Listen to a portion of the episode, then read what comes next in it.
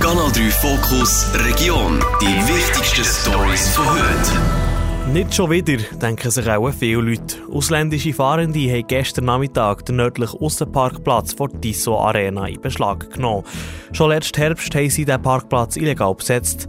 Ein Teil der Donatoren vom EHC Biel parkiert dort drauf bei dem Heimspiel. Die Parkplatzbesetzung kommt darum eine Woche vor dem Playoff-Start sehr ungelegen. Der Kanal 3-Redakteur Christoph Gerber mit Reaktionen. Barrieren blockieren und auf den Parkplatz fahren. 20 Wohnwagen stößen gestern Nachmittag illegal auf dem Aussenparkplatz nördlich vor Tissot Arena.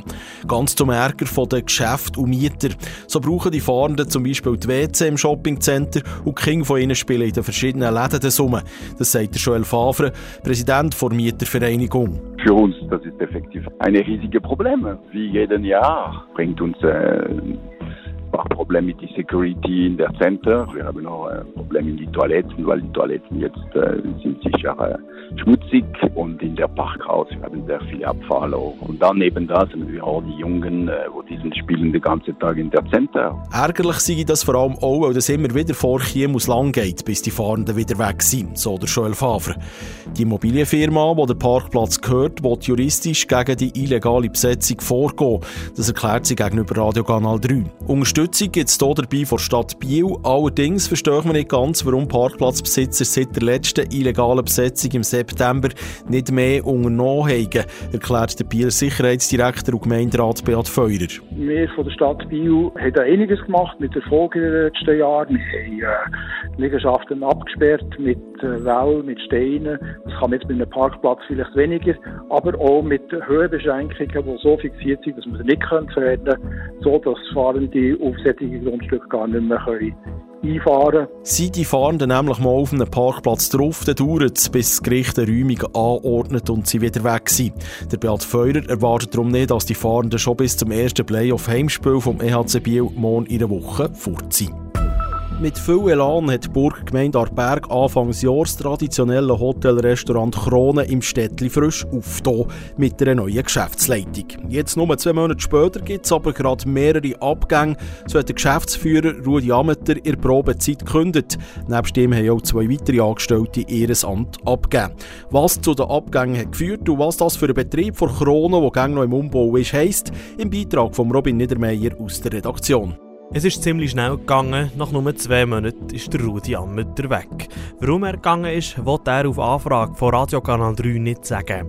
Oder Thomas Peter verratet nicht viel. Er ist der Präsident von der Burgergemeinde und Verwaltungsrat von der Krone Arberg AG. Klar ist, der Spagat zwischen Umbau und Betrieb, der weiterläuft, ist schwierig. Es ist klar, es hat wahrscheinlich schon etwas damit zu tun. Wir haben gewusst, dass es nicht einfach ist. Es ist für alle zusammen nicht einfach im Moment. Es ist klar, ich, ich sehe so, dass man sehr viel muss putzen und so. Ob jetzt nur das ist ausschlaggebend gesehen oder nicht, äh, ja, kann ich selber nicht ganz, ja, kann ich nicht beurteilen. Neben Rudi Ammeter haben auch der Küchenchef und die Chefin des Service gekündigt. In Sachen Geschäftsführung hat man aber schon eine Lösung, so der Thomas Peter.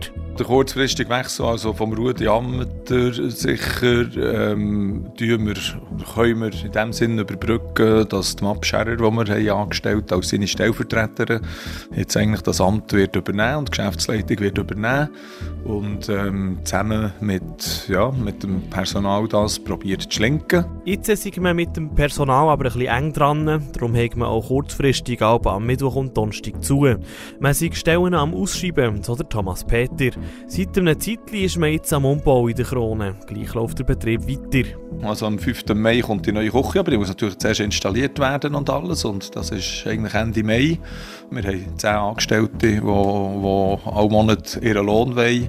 Äh, der, es gut haben natürlich und, und ähm, ja, irgendwo müssen wir sie an beschäftigen und äh, eben muss auch ein bisschen Geld reinkommen. Am Zeitplan vom Umbau hat sich wegen der Abgänge darum nichts geändert. Anfangs Juni soll das frisch umgebaute Restaurant richtig aufgehen. Es ist schon fast eine halbe Ewigkeit her, seit es die letzte MIA zu Grenchen hat gegeben. Noch vor Corona 2019 hat die letzte Mittelländermesse stattgefunden. Jetzt ist klar, der Mai vom 17. bis 21. gibt es in der Tennishalle zu Grenchen wieder eine MIA. Das hat der Messeleiter Christian Riese angekündigt. Der Kanal 3-Redakteur Christoph Gerber hat von ihm wissen, warum es so lange ist gegangen, bis sicher war, dass es heuer eine MIA gibt. In diesem Jahr haben wir leider äh, noch einen Entscheid abwarten, und zwar, ob Tennishalle Grenchen AG ähm, Anliegen von der Stadt Grenchen nachkommt und Land zurückgibt. Das hat der MIA sämtliche Entwicklungsmöglichkeiten genommen und äh, dann habe ich gesagt, dann gehe ich das Risiko für eine Messeorganisation nicht mehr ein. Zum Glück hat die Landrückgabe nicht stattgefunden und äh, so wird es dieses Jahr ein MIA geben und die nächste MIA 2024 ist so planbar. Wie kommt die MIA 2023 daher? Wie muss man sich die vorstellen?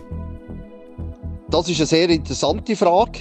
Äh, wir sind sehr kurzfristig in der Organisation, aber wir haben ein paar Neuigkeiten im Konzept, wo ich überzeugt bin, dass wir es auch dieses Jahr schaffen, eine gute MIA zu bringen und eine MIA, die vor allem Freude macht und die Leute zusammenbringt. Ich freue mich schon wahnsinnig auch auf den Luna Park, wo es an der MIA gibt. Der ist bereits fertig durchorganisiert. Eine Frage, die sich ja auch immer stellt, so bei den Messen, hat man genug Aussteller an MIA 2023? Das ist immer eine grosse Frage, was mir besonders Freude macht. Wir haben im Vorfeld, obwohl wir noch nicht offiziell da los haben, rausgelassen fürs Anmelden, haben wir sehr viele regionale Anfragen, Anmeldungen bekommen, die wir jetzt bereits mündlich haben können zusagen Und ich bin überzeugt, es gibt eine gute MIA. Kanal 3 Fokus Region. Nachher auf Spotify und Apple Podcasts. Jederzeit kompakt informiert.